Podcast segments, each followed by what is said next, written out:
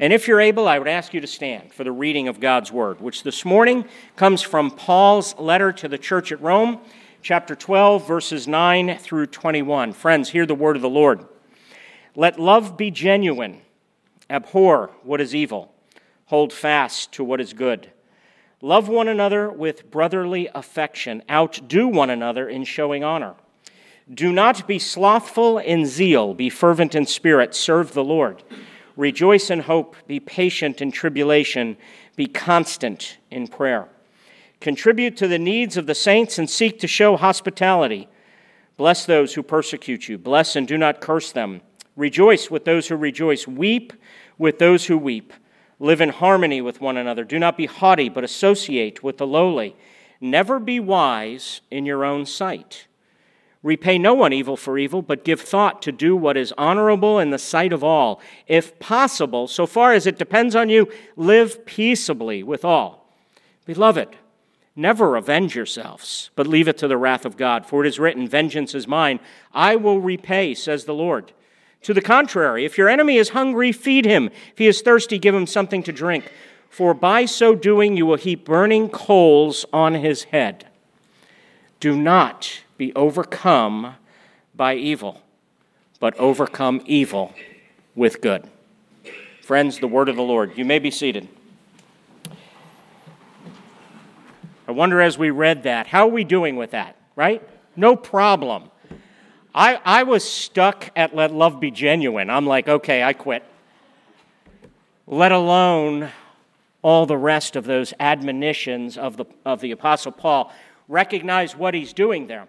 He is writing a letter to the church. So he is talking to the people of God. This is not an evangelistic sermon. This is not how to become a Christian. He's speaking to the church, the church that has as its mission, go and make disciples of all nations. He's basically saying, here's what a community of disciples looks like. You want to know what a community of disciples looks like, how they're manifested, this is it. A community of disciples is a community of love. Now, we are going through the Lord's Prayer. And what we're doing is we are taking each week one of the petitions of the Lord's Prayer, taking a passage of Scripture that might uh, exposit that topic a little bit. Not fully, not comprehensively. I mean, you know how many passages of Scripture I could have chosen for deliver us from evil? I have no material to work with there. What do you think? Okay? But I mean, so I chose this one because commentators typically translate deliver this particular clause, this petition, let us not be led into the testing. That's the literal temptation, the literal translation there. Let us not be led into the trial, into the testing, but deliver us from evil. So, in other words, the picture that's being given when Jesus prays this is not meant simply to speak of our individual temptations, although that's included, but it's bigger than that. What we need to be careful in our interpretation is that we reduce the interpretation. It obviously includes our individual temptations that beset our lives, but it's a larger, more comprehensive testing, tribulation, trial. That if you think back and we remember to our study that we did of Revelation, over the Advent season, we said that the tribulation is the entirety of our particular age between the two advents of Christ his first advent, that we celebrate at Christmas time, and his second advent, which is his bodily triumphant return to consummate his kingdom. And in between this time is the time of trial, the time of testing, the time of tribulation. If I wanted to use Peter's words, he describes it as a wilderness journey. He calls us sojourners and exiles. Jesus is teaching us pray, don't be led into the great time of testing, but instead deliver us from evil or deliver us from the evil one. Or, in other words, if I could put it the way Paul puts it here in Romans chapter 12, face evil don't minimize it, don't wallow in it, but overcome evil with good. Verse 21 Do not be overcome by evil. Don't let it defeat you, don't let it overpower you. Don't wallow in it, don't minimize it, but overcome it with your life of love together as disciples of Christ in community. One commentator put it this way he says, When we are praying, let us not be brought into the time of testing, into the great tribulation, but deliver us from evil. This prayer, like all the other petitions in the Lord's Prayer, is firmly grounded in the life and work of Jesus himself. He writes, We have to come to grips with the fact that Jesus gave this prayer to his disciples, but that when he prayed it himself, the answer was no that when Jesus put it together with an earlier part of the Lord's Prayer, Thy will be done, and he held these two, Thy will be done and deliver us from evil, and he held them side by side, he found that for him, God's will involved him in a unique vocation. That he would be the one who was led to the testing. He would be the one who'd be led to the greatest tribulation. He would be the one who'd be led and who was not delivered from evil that this vocation is unique to Jesus where he goes, the rest of us cannot follow. The rest of us are therefore commanded to pray that we may be delivered from the power of evil, and we can pray that prayer with confidence precisely because Jesus has met fully the forces of evil, the darkness of evil, the authorities and the princes of power, and by the cross and resurrection defeated it once for all. Paul wrote to the church at Colossae as we enter how to pray and live this prayer. Lead us not into the time of testing, but deliver us from evil.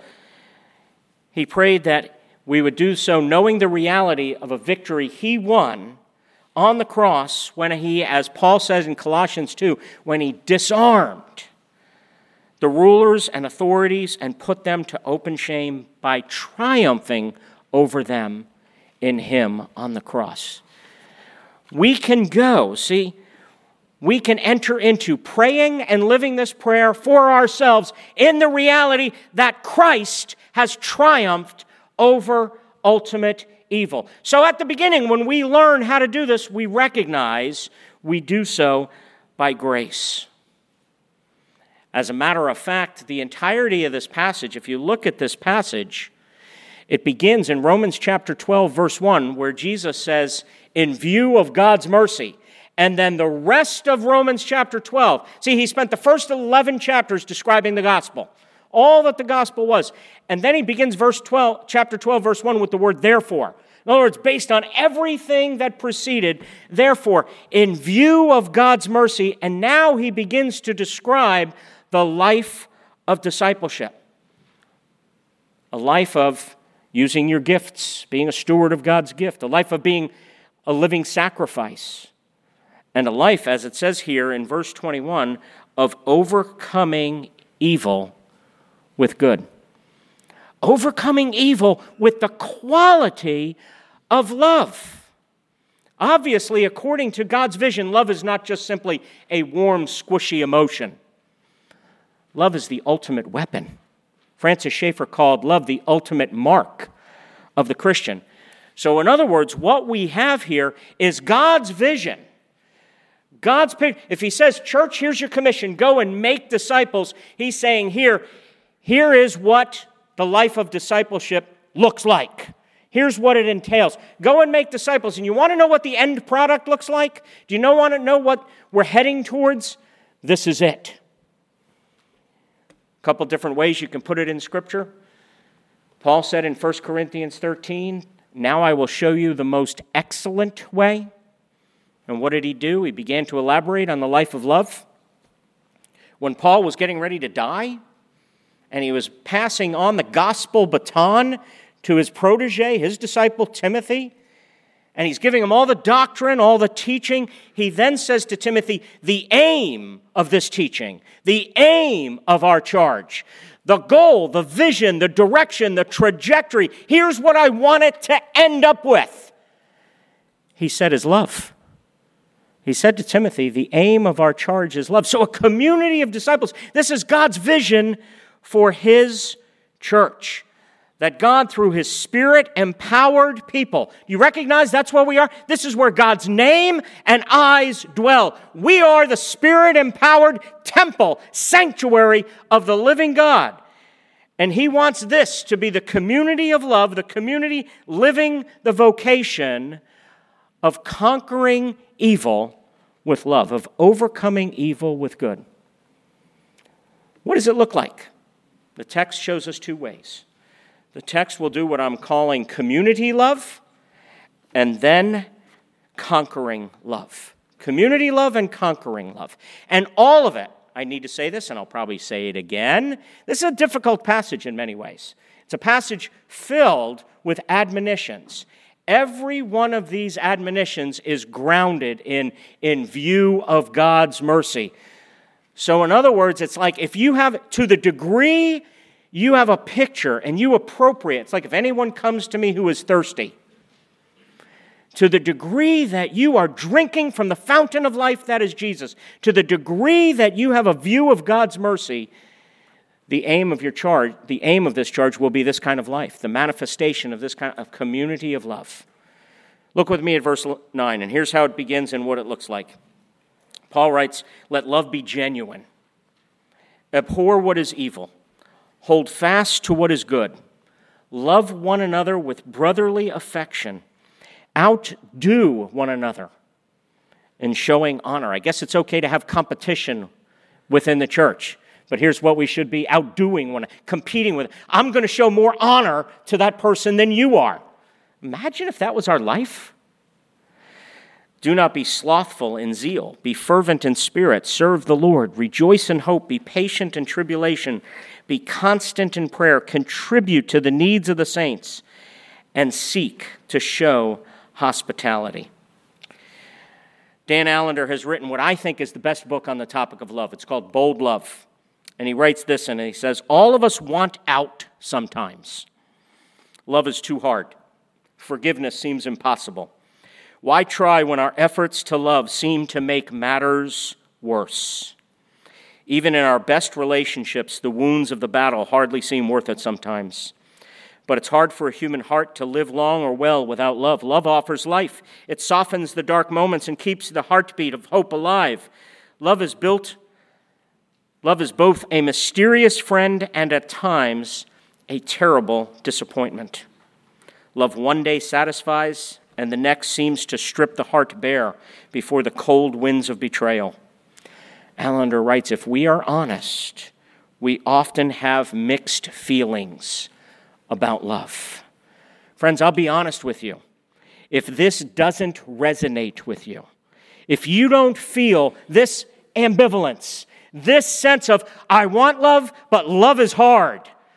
I want to show grace, but if I do so, if I step out, the risk of rejection, the risk of betrayal, the feeling of disappointment, the ache of loneliness, if you if that doesn't resonate with you, I'm not sure you are wrestling with the biblical definition of love, of what the Bible has to say about love. C.S. Lewis put it best. The only way to be sure you'll never get hurt the only way to be sure you'll never have your heart broken is never give it to anyone. But, friends, that's not a disciple. That's not a church. And that's not the community of love. See, he begins with these commands let love be genuine. In other words, have it be sincere, unhypocritical, not phony. In other words, the church is not to be known for a culture of simple niceness, but instead we are to be known for truth. We are to hate what is evil and cling to what is good. Now, it might seem kind of strange to us to hear wait a second, I'm supposed to love and hate at the same time? How do I do that? One commentator said, We cannot love rightly without hating rightly. And here's what he meant by that. Where do we learn to love the right things and hate the right things? Only the Word of God. It is only, see, part of our commitment to truth is a commitment to the truth of God's Word. That's where we learn what we are to love. That's where we are to learn what love looks like, what love is, how it's the ultimate weapon. That's where we learn how to hate rightly. See, and again, how do we do this? How do we, practically speaking, be this community of love? And that's where these admonitions fit together. Paul is not just throwing out truth bombs and kind of seeing what sticks, everything is connected. He's just told us things. If you're feeling a little bit of the conviction of God's word, good. You should. Which is why he says, see, we should hear, let love be genuine, unhypocritical, commitment to truth. And it should get us to fly. This is what he means by keep your spiritual fervor. Do not be slothful, never lacking in zeal. Be faithful in prayer. Keep hope alive, patient in affliction. See, if we try to do even basic community love, we haven't even gotten to the conquering love, loving difficult people yet. We're talking loving your spouse, loving your children, loving each other, loving people who are genuinely nice to you. And if you're not facing the impossibility of it, you're not resonating what the Bible talks about with love. And what this conviction needs to get us to do is to be not lacking in zeal. We should be running in prayer to Jesus, it is impossible for me to love my wife, and very impossible for her to love me. Have you ever tried to live with me? We should be convicted with the impossibility of love that gets us to be not lacking in zeal, following, chasing after, pursuing with the means of grace God has given us. We should never be satisfied with the quality of our spiritual life. That's why he says never lacking spiritual fervor. The thing that should show us that is the quality of your love life. The quality of your relationships should drive you to spiritual disciplines. That's how they fit together. These admonitions are the spiritual resources, they are the combustion cycle that God provides for us to be in to be able to be this community of love that is and this is what the church is to be a contrast society to the world we should be showing this what it means to bear witness in our ordinary lives. Doesn't mean we transform the world, but it means we show the world the contrast between the church and the world. This is what Francis Schaeffer meant when he said, Love is the mark of the Christian. The quality of our love will show a contrast. Here's the world's love, here's the church's love. See them, put them both up, here's the contrast. That should drive us to prayer and being in the Word and pulling together and never shooting each other in the foot, so to speak. That's community love. That was the easy part of the sermon. Are you ready to move on to conquering love? That was dealing with people who shake your hand and smile and say, It's good to see you. Now, look at the next part. Look at verse 14. Here's people who don't think you're the greatest thing since sliced bread. And look at what Paul says. See, friend, we have a high view of God's word. We want to take it seriously. This is what it says. Don't shoot the messenger. I'm only giving you what it says here. Bless those who persecute you. Bless and do not curse. Rejoice with those who rejoice. Weep with those who weep. Live in harmony with one another. Do not be haughty, but associate with the lowly. Never be wise in your own sight. Okay, look at this conquering love. God has ordained it that love would be the ultimate weapon. What did he say in 2 Corinthians 10? The weapons of our warfare have divine power to demolish strongholds. Love is the ultimate weapon. How do we love and defeat evil in these situations where people are not treating us well or treating us kindly? It says, Bless, do not curse. Rejoice with those who rejoice. Weep with those who weep. Live in harmony with each other. Be willing to associate with people who are just not like you. Don't just associate with those who have an affinity with you. Don't just associate with those who are, it's easy to associate. Be with people who are in a different position, a different stage and state of life. Associate with the lowly. And then don't think of yourself more than you are. Never be wise in your own sight. Be certain of God's word. Never be certain of yourself. Do not be wise in your own sight. You're not such hot stuff. Don't think more highly of yourself than you ought. Tim Keller says when we look at practically how we do this, he says, What God is calling us here through the words of Paul to the church at Rome is a deep empathy. It's understanding, and it takes listening. He writes, It's connecting your emotional life with theirs. You are called to make an emotional identification with the person you are loving. When it says rejoice with those who rejoice and weep with those who weep, Dr. Keller says we are called here to a discipline. And this is why I said love is not a warm, squishy emotion. Love is a quality of action and life that takes work and discipline. That's why you should have a love hate relationship with, with it he says we're called here to a discipline in which we stop and seek to understand the inner world of another person. Let me read that again. That means instead of us just getting out what we have to say, us making our point, us making sure we're heard, us making sure they know what we think, we stop, we seek to listen, we seek to understand, and we seek to understand the inner world without saying it's right or wrong of another person. We talk about applying truth, and applying truth is not, it's not important, it's necessary. But how can you learn how to apply truth if you don't know what you're applying truth to? Do we think we're going to be effective in our strategy just to take truth and go, I'm going to throw it against the wall and see what sticks? If a coach did that in a sports team, he'd be fired instantly.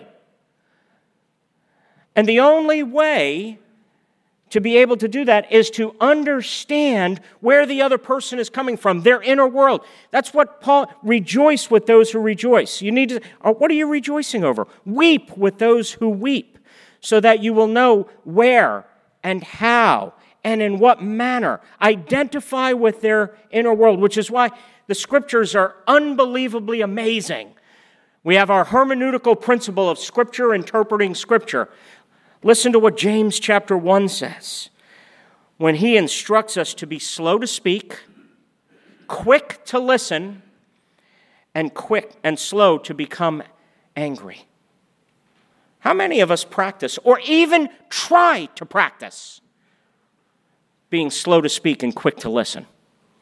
genuinely understanding the other person, which is why I think, just practically speaking, we have to ask so many more questions when relating to others than making statements. I'm always amazed in the Word of God how God, who knows everything, okay? You have something like Adam and Eve sinning, and God will say to Adam, who told you you were naked? Now, did he have a memory lapse? He doesn't know? I thought he was omniscient. What is he doing there? He's modeling how to relate. He's trying to get Adam to discover for himself. God already, God not only knows all truth, he is all truth, he creates all truth. He doesn't have to seek truth. What is he doing? He's modeling how to love and how to relate He's actually confronting Adam, but he's doing so in such a winsome way so Adam discovers the truth so that Adam can be restored and repent and find life. Oh, that we would, that would be the quality of how we would relate. That we would be slow to speak, quick to listen, and slow to become angry. And of course, this is where everything fits in together again. Because how do we do this? Only you can only do this to the degree that you are saturated and your self-image is saturated with the gospel. This is why he says, do not be haughty, do not be conceited, don't be do not be wise in your own sight. He's basically saying have a gospel self-image that basically says you're not wise in your own sight, but in view of God's mercy, you receive the righteousness of Christ, his victory through the cross, and you have nothing left to prove. You want to know why we are not slow to speak? You want to know why we're quick to speak? We're trying to prove ourselves, sometimes only to ourselves. We're trying to prove ourselves. I, I need to convince myself I know my stuff. I'm convincing myself I know this, I'm right, so I'll make sure I get it. If Jesus has justified you, if you never think of yourself more highly than you are. You have God's mercy. You're justified. You're counted as righteous in Jesus. Why are you validating yourself? You have all the validation you could ever want. We need to learn to apply the gospel and the dynamic of the gospel in our lives. See, if you have a gospel self image where you are not so concerned with yourself because you're already proven and validated by Christ, you can concentrate all your energy on the restoration and the needs of the other person. The needs that they have in their brokenness and in their life, their needs with God, their needs with others, even their needs with themselves.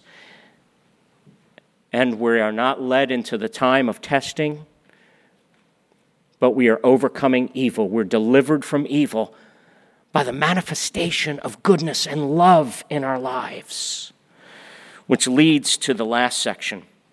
Verse 17 Repay no one evil for evil, but give thought to do what is honorable in the sight of all.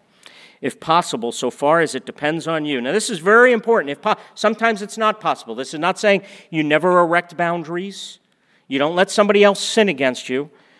But if possible, so far as it depends on you, live peaceably with all.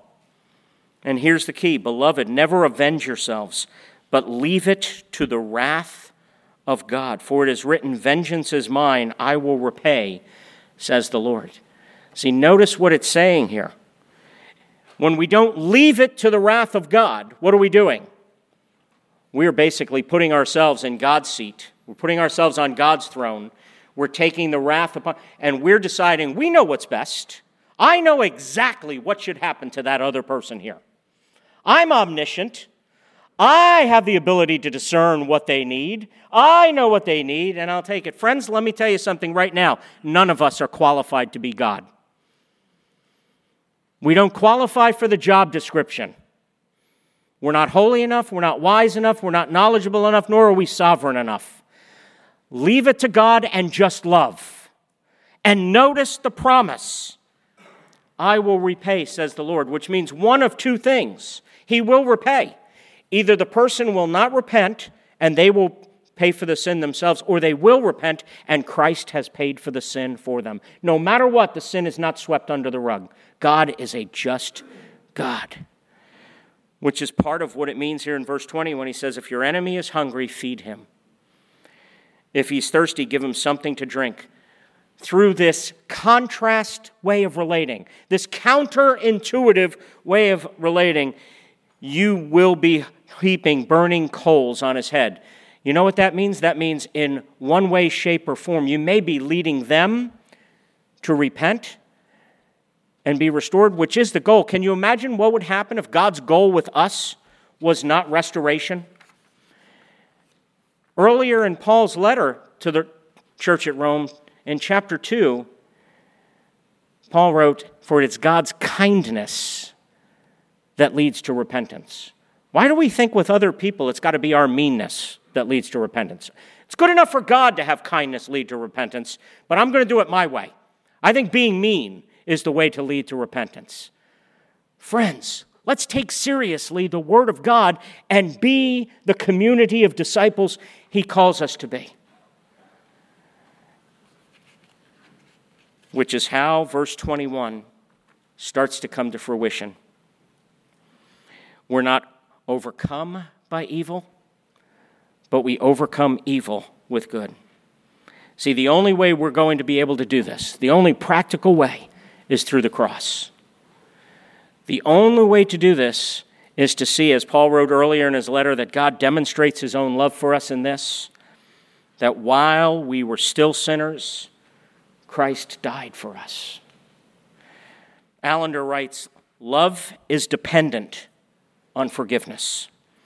The extent to which someone truly loves will be positively correlated to the degree the person is stunned and silenced by the wonder that his huge debt has been canceled. Listen to this. The degree, the extent to which someone truly loves will be positively correlated. This means you will love to the degree that you are blown away, that you are stunned and silenced by the wonder that God cancels your debt. The aim of our charge is love. How much have you? How much are you being stunned and silenced by the wonder of God's mercy? Father, I just pray that I would grow, that we would grow as a church. In one sense, you're always calling us to maturity. And this is a picture of what maturity looks like. This is a picture of what it means. I think, to me, a parallel of this might be Ephesians chapter 4, when you say, speaking the truth in love. We are to grow up in every way into Him who is the head, even Christ, so that we would come to the fullness of the stature of the measure of God. You're calling us to the fullness of the stature of God. We do so through the foundation of grace, knowing there is no condemnation I pray that we would be free, that that foundation would free us to be able to look and evaluate ourselves biblically. The biblical evaluation is the quality of our love. How are we loving? That's the aim of our charge. I pray that that would be how we evaluate ourselves. Not condemn ourselves, because there's no condemnation, but how we would examine ourselves. And then, as Jesus invited us, all who are thirsty to come to him and drink. May we be stunned and silenced all the more into the wonder that you cancel the debt of our not loving. Every time we don't love, you've canceled that debt. And I pray that that would free us to make it our aim to learn to love better. I pray this in Jesus' name. Amen.